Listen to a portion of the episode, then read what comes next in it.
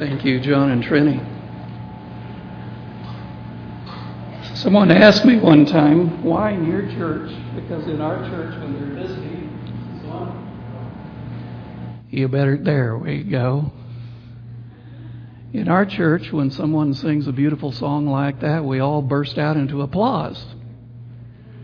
But we come to your church and you don't, you don't break out into applause. Why is that? Let me share with you, and this is also the philosophy of our new General Conference president. When you applaud, it is paying honor and respect for the talent of that individual. But if you say Amen, it's thanking God for giving that person the talent to be able to share. I would rather praise God for what music we just heard here today by saying Amen, wouldn't you? It's not the creature, it's the Creator that we worship and that gives us all talents.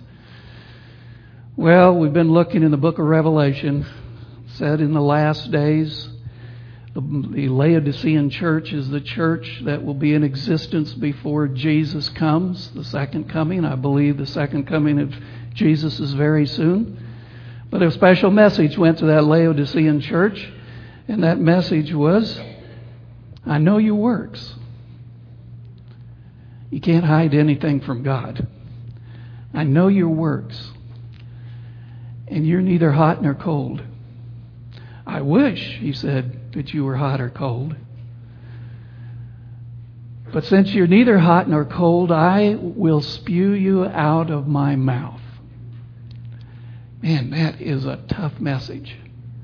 To his last day church, to what would be called the remnant.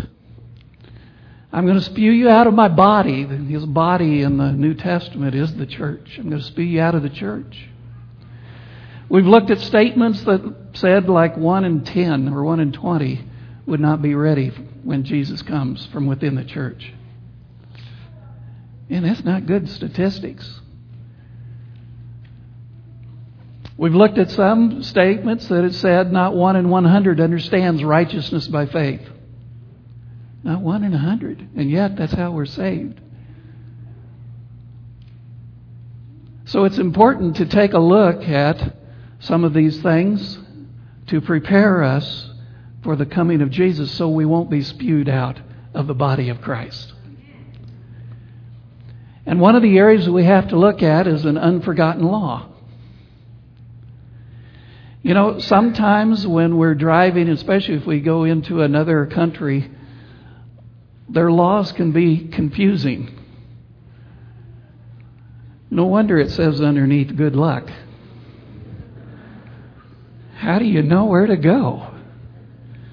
And then after you get there, how do you know you're on the right way? And sometimes that's true within the church, is that we hear, you got to go this way, you got to go that way, you got to go this way. How do you know which is the right way to go? Or you can run across sign like this. Can't turn left, can't turn right, can't go backwards, and can't go forwards. So whatever I do, I'm breaking the law. Which way can I go to get at without getting into trouble? And people are asking that within the church today. We've got a great controversy that's going on, happening between Christ and Satan, and it's over control of your mind. Who are you going to choose to follow? Joshua puts it very clearly choose you this day whom you will serve. And then he added, As for me and my house, we're going to serve the Lord. Everyone has to make a choice.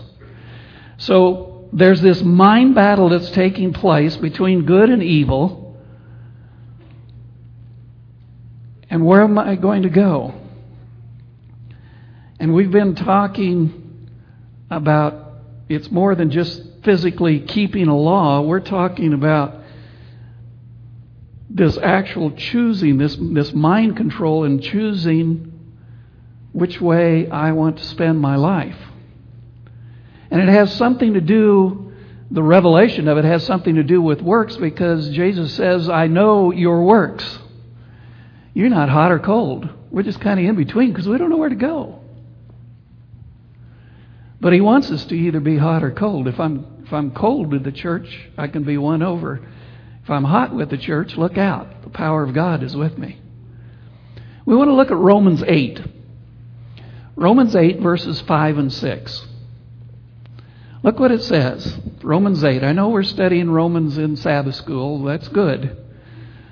I'll just get, give you a head start before you get there. Romans 8, verses 5 and 6. For those who live according to the flesh set their minds on the things of the flesh. But those who live according to the Spirit, the things of the Spirit.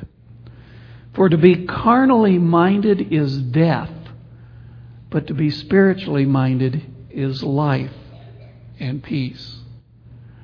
I'm either going to be spiritually minded or I'm going to be carnally minded. No in between. And so the balance is there. And it's going to tip one way or the other. And it's my choice. If I am carnally minded, Romans says it leads to death, eternal death. If I choose to be tipped over to be spiritually minded, that means I have eternal life. And it's determined by whomever I allow to control my mind. We don't like this word mind control. It, it almost sounds satanic. But it is true. Where is my thoughts, my major thoughts, going to be? Is it going to be on Christ and the spiritual things, or is it going to be on carnal things? But what does this have to do with the law? And, and by the way, Pastor, I must be spiritually minded because I believe in Jesus as the Lord. Yeah, well, remember what Jesus said Matthew 7? Not everyone who says to me, Lord, Lord, shall enter the kingdom of heaven. We might think that He's the Lord. We might fool ourselves in thinking that we're heading in the right direction.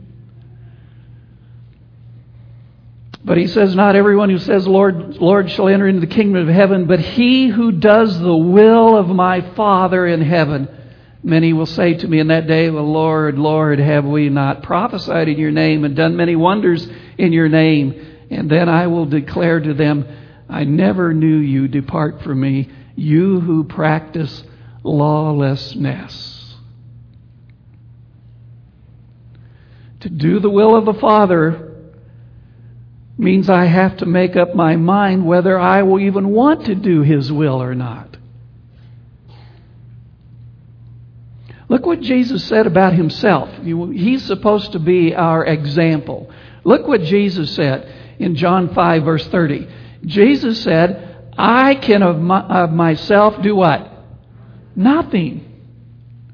Notice what Jesus emptied his own self control. He says, Of myself, I can do nothing. As I hear, I judge, and my judgment is righteous, because I do not seek my own, but the will of the Father who sent me. Jesus is saying that it's necessary to set aside your own will and to do the will of the Father. It's a choice that takes place in the mind. Notice two things. Jesus says by himself, Jesus refused to do anything, and Jesus will not seek his own will, but the will of his Father. So here's the $64,000 question, and that ages me, if you know what I'm talking about. What is the will of the Father? I have a lot of people ask me that. What is the will of the Father? Let's go to 1 Thessalonians chapter 4, verses 1 through 4. Look what it says. 1 Thessalonians 4 1 through 4. Finally, then, brethren and sisters, I'll include you too, ladies. We urge and exhort in the Lord Jesus that you should abound more and more, just as you receive from us how you ought to walk and to please God. For you know what commandments we gave you through the Lord Jesus Christ. For this is the will of God, your sanctification and honor. There's that big word Trouty talked about. The will of God has something to do with the commandments of Jesus, and it has something to do with sanctification. We've often heard the words of Jesus when he said, If you love me, keep my commandments. Few Sabbaths ago, we established that the word commandments in the Bible means more than just the Ten Commandments. The word commandments means all the teachings of God.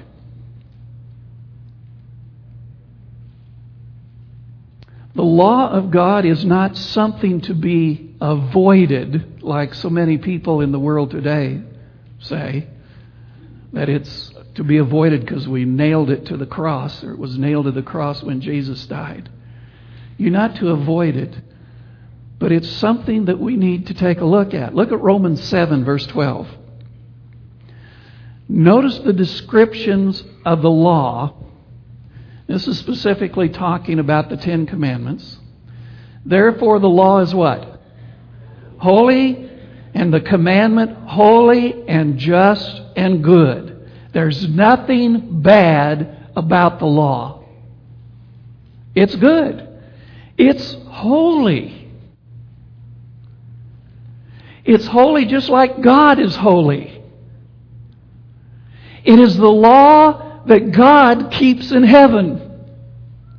It's the law that Jesus kept when he was here on this earth. So if the law is so good, why can't I just keep the law and be saved? Well, the old Apostle Paul, he gives an illustration from his own experience to the Romans. Romans 7, verse 14. For we know that the law is spiritual, but I am carnal, sold under sin. He's saying that that law is spiritual. Why? Because it comes from God. It's holy, it's spiritual, it's good. But Paul says of himself, now he's just speaking about himself in this letter. He says, I'm carnal. Do you know what it means in the dictionary when you look up the word carnal? It means to be controlled by the senses and passions of the body and mind. Something else is controlling my mind. When I am carnal, something else is in control. So Paul tells us what that means. Now, keep in mind, he is talking about himself after his conversion, not before. He's talking about after that experience on the road to Damascus when, when uh, he was blinded by the light and this voice came out of nowhere and says, Saul, Saul, why are you persecuting me? You know that experience. So th- he's talking about after that experience. And here's what Paul says about himself, Romans 7:15. For what I am doing, I do not understand. It's confusing in his mind. For what I will to do, that I do not practice. But what I hate, that I do. Here's what's going on in the mind of Paul. He's saying in his mind, he's saying, I want to do or keep the law of God. I know it's holy. I know it's good. I know it's important. I know it comes from God. That's my greatest desire because I know this is what Jesus wants me to do but something happens in my mind. I can't explain it. I don't fully understand it. I desire to keep the law, but I can't keep it because of the law. I know what is wrong, but that's, even though I know it's wrong, that's what I seem to be, end up doing. Even though I hate doing it. Something up here is controlling my mind, is, is bypassing what I consciously want to do. I consciously want to follow the law, but something up here is wired, and I, and I can't explain it. I'm not a neurosurgeon. I'm not a psychiatrist. I'm not any of those things. All I know is something is, is bypassing what I want to do, and I end up doing what I don't want to do. The very thing I don't want to do that I know is wrong in the eyes of God, that's what's happening to me. And you know what? It happens to us. It happens in our own minds. Romans 2.15 that says in, in my mind I, I make excuses for what I'm doing wrong. We tend to do that. We talked about it in our Sabbath school class. I do something wrong. Instead of, I, I want to change, but if I can't change because it just keeps popping up, then I make an excuse for why it's okay to do it. I was born that way was one of the things that they said in my Sabbath school. I was born that way, so I can't help myself. Well, that's limiting God because if if I was born that way and born in sin, and if God can't help me because I was born that way, then He can't save me. That's a poor excuse. But we make these excuses. Romans 7, verse 23. But Paul says, What I do is I see another law in my members that's warring against the law of my mind, bringing me into captivity to the law of sin which is in my members. So the inability to keep God's good and holy law is because of another law that's working in our minds. And he calls it the law of sin. The law, this law of sin is controlling, controlling the things that I want to do, but it's, it's somehow, it's coming from my senses since I'm a carnal person. It's coming from my senses and my passions. And it's, it's in there and it's bypassing what I consciously want to do. Does that make sense? So there's two laws. Here's God's law, and I, and I want to do this, and I make up my mind I want to do this. But then Paul says, when I want to do this, he says there's something, another law that's in my mind that has to do with my, my passions and my senses, and, and this subconscious thing just overrides that, and I do exactly the opposite. And it just comes out automatically. I want to stop something, and I just can't seem to do it. it. It seems to be just programmed in me, and it just keeps going on and on, and I can't stop it. And since I can't stop it, then I have to make up an excuse for why I'm doing it, because I don't want to look bad to the church and look bad to God. Romans 7:21. I find then a law that evil is present with me the one who wills to do good. I want to do good. I want to follow God's law. But there is this other law, this law that is evil that's present within my mind. Short circuits all the good out. Something overrides our will, keeping us captive to sin. And you know what it's like. If, if you are trying to stop some type of, of sinful act within your life, you really want to quit, and you try and you try and you work hard, and then all of a sudden something comes up, and boom, you just go right back into it. Trying to keep the law of God is not strong enough to break the control of the law of sin in the mind. That's what Paul is saying.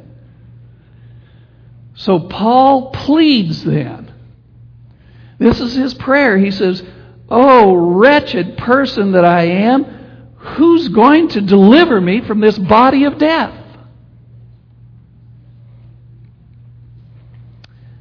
And that's when there's another law, I call it the forgotten law, that comes into play. It's a law that many times, because it's forgotten, you and I don't tap into this law. And it's the law that's going to change us to become more like Christ, more in tune with Him, more stronger to be able to keep His holy law. I try to do it on my own and I fall flat on my face. But he says you can't do it because there's a law. Law of physics, you can't change the law of physics. It's there. So this is like the law of gravity. You can't change the law of gravity. But he says there's another law. Call it the law of flight if you want to. Because if I want to surpass the law of gravity, you learn how to fly. So I go down to Southwest Airlines and I buy a ticket and I fly. So this forgotten law third law which has something to do with the text we originally read. Let's go back and look at it again. Finally, brethren, we urge and exhort in the Lord Jesus that you should abound more and more, just as you received from us, how you ought to walk and to please God, for you know what commandments, that's what I want to do, we have given you through the Lord Jesus Christ. For this is the will of God. Here's the will of God your sanctification and honor. There's that big word again sanctification. Sanctification simply means to make holy. Does God want us to be made holy? That's His will. And we're saying, that's what I've been trying to do. That's the problem. We've been trying to do it on our own power, and there's this other law that's working in our mind that's messing it up. The same word was used back in the Garden of Eden at creation. Genesis 2, verse 3. God blessed the seventh day, and what did He do to it? Who sanctified it? It's God. If I am to be sanctified, who's the one that's ultimately going to have to do it? It's God, not me. See, I've been trying to do it. I've been consciously saying, this is what I want to do. I really want to try it. I got to change these things. I got to stop these things in my life. These things are wrong. I'm going to try. I'm going to try. Whoops. I did it again. It's God that sanctifies us. And that's where we come back to this forgotten law. Look at Romans 8, verses 1 through 4. Look at this very carefully. There is therefore now no condemnation to those who are in Christ Jesus, who do not walk according to the flesh, but according to the Spirit. The flesh was carnal. Remember, we looked at that. So somehow there's got to be a change where I no longer walk as a, as a carnal person, but I begin to walk according to the Spirit. For the law of the what? Spirit of life in Christ Jesus has made me free from the law of sin. What's going to set me free? The law of the Spirit. It's another law. I, of my own self as a human being, cannot break the law that controls me. But there is a law of the Spirit that comes from heaven that can. It's the law of the Spirit of life in Christ Jesus has made me free from the law of sin and death for what the law could not do in that it was weak through the flesh. God did by sending His own Son in the likeness of sinful flesh on account of sin. He condemned sin in the flesh. When did Jesus condemn sin in the flesh? Well, on the cross that the righteous requirement of the law might be fulfilled in us who do not walk according to the flesh, but according to the Spirit. I have to learn to walk in the footsteps of the Spirit, the law of the Spirit that's going to help me to overcome. I'm not to walk according to the flesh, which is carnal, that controls my mind through my sinful senses and passions. The law of the Spirit is what's going to set me free from the carnal law of sin and death that now controls me. So, Jesus in his life condemned sin on the cross. I have life through Jesus Christ. But that what if I have eternal life, that's there. But now there's this problem. I've got eternal life over here. I've got it through Jesus. It didn't come from me. It's through him because he died on the cross. He paid the penalty for sin. He, he took upon himself this, my sins, your sins, everybody's sin. And the wages of sin is death, and Jesus died. And he gives to us the gift of eternal life. Okay, I've got life in Jesus. He who has the Son has life. Does that make sense? I've got eternal life. But I've got a problem. I've got eternal life, but I'm still under the control of my mind of this law of sin. And I keep falling on my face. I want, because I love Jesus, I want to keep the commandments, but I keep failing, failing, failing. Now, it doesn't have anything to do with eternal life. I have that in Jesus. But he says, look, what I want to do is I want to help you to become sanctified, to become holy. I'm going to make you holy, but it's going to take time. It's going to take bits and pieces. You still have eternal life, but I'm going to help you to change. Now, the reason why it takes time is because we are so ingrained in this law of sin that if we were to change instantaneously into the perfect law of Christ and to follow after Him, the change would be so drastic we couldn't take it. We'd fight it. We fight it now. And so he's got, he says, I'm going to do it. I know your life. I understand what you like. I know the circumstances. So I'm going to lead you through life. Don't worry about eternal life. You got eternal life through Jesus Christ our Lord. But what I'm going to do is every day I'm going to set up situations in your life if you choose to follow me. If you choose to follow the Spirit that I've given to you, I'm going to set up situations in your life today that's going to help you begin to change into a sanctified life.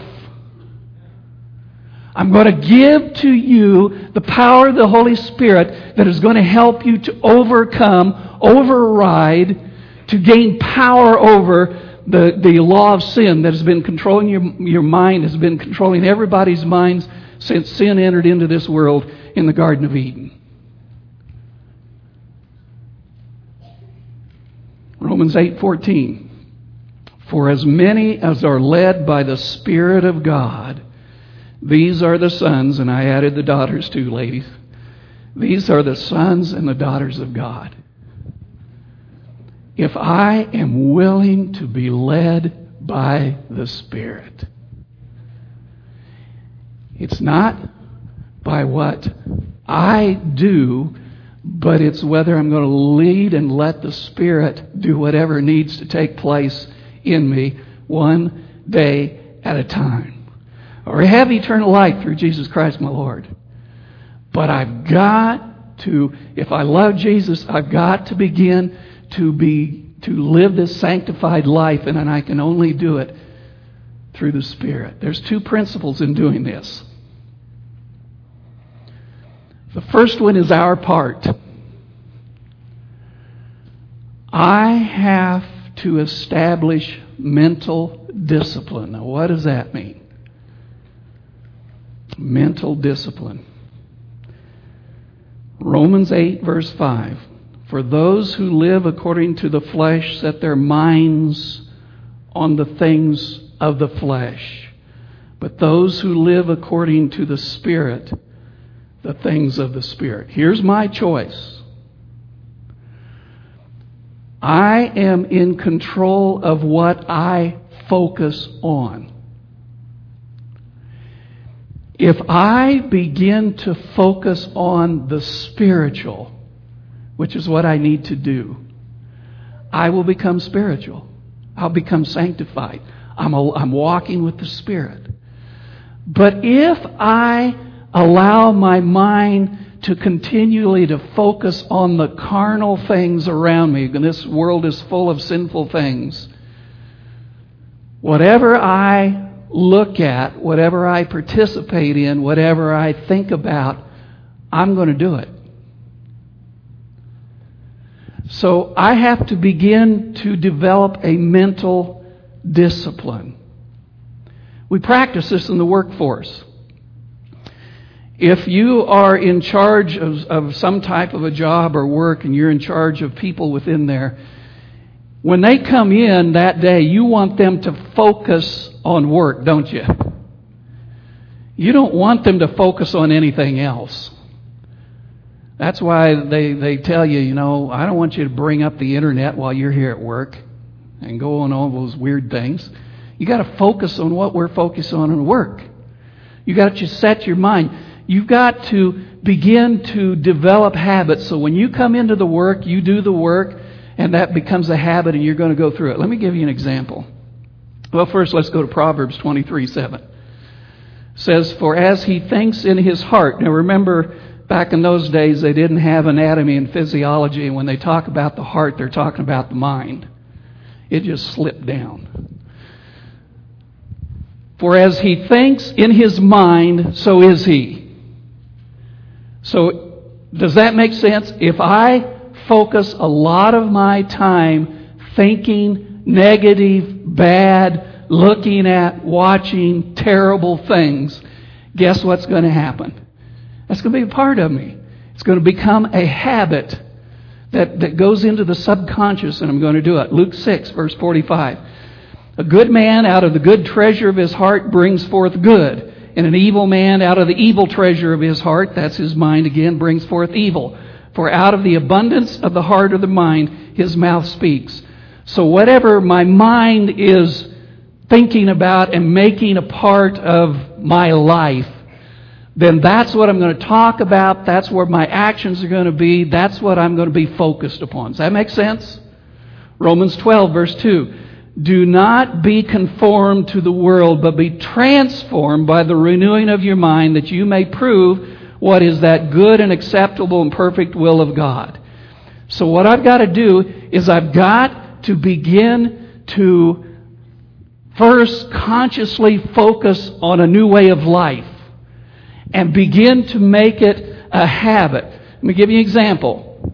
When you learned how to tie your shoe when you were young, Look how concentrated this little boy is with his tongue sticking out and everything. He's thinking about every move. Let's see.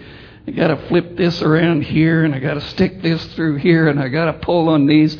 And then they don't get it very tight and they got to retie it a little bit later on. But they're trying and they keep trying and they keep trying until finally, when you are an adult, you just subconsciously say, while you're talking to someone, your shoes untied, you reach down, you don't even look at your shoes, you reach down and you tie them. Why? Because subconsciously you know how to do it. It's become a habit. And you don't even, you can do many other things and you don't even think about it.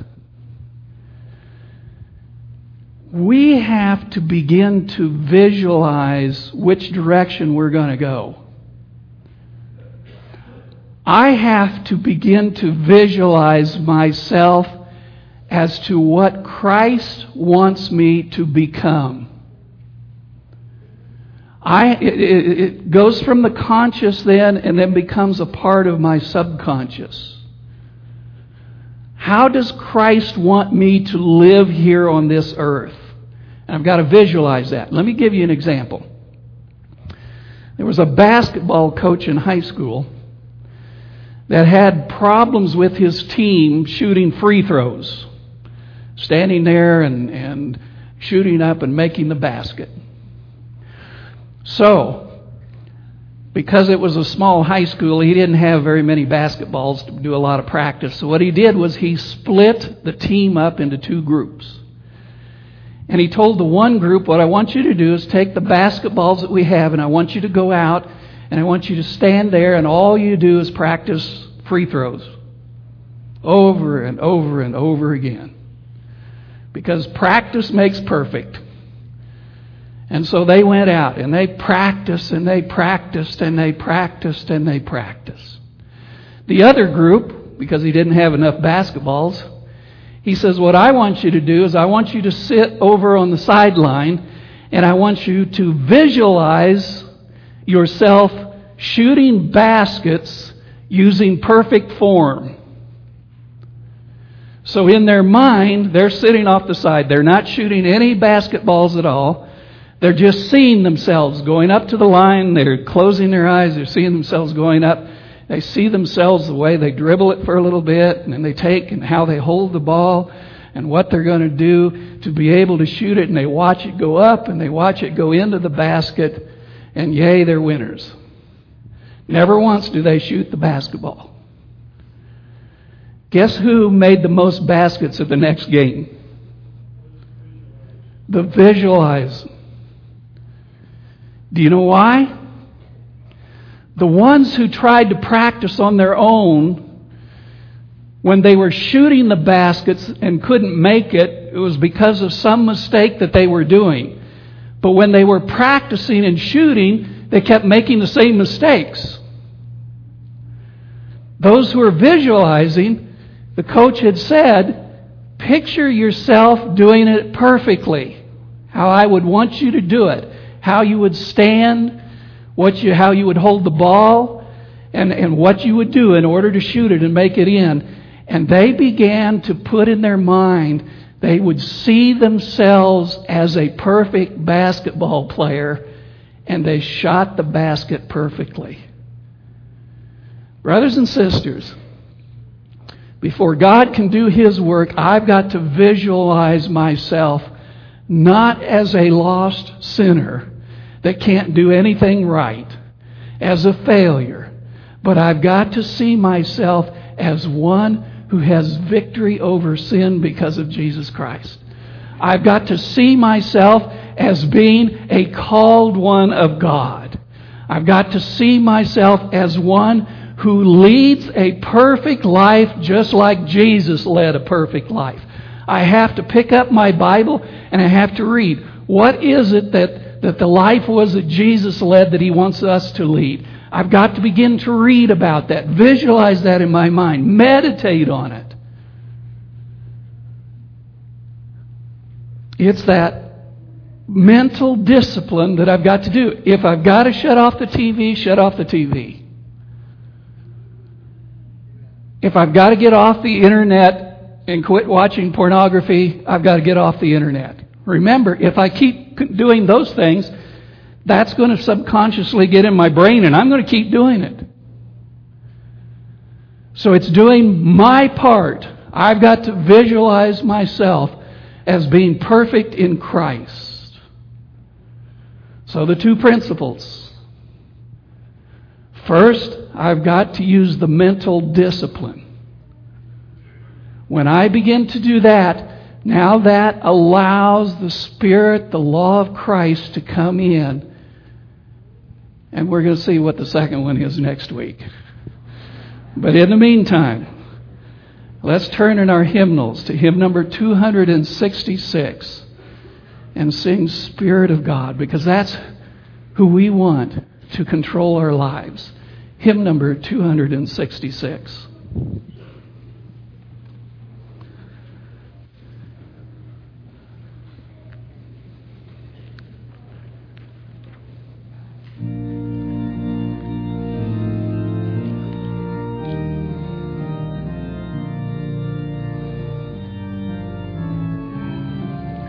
Should we stand?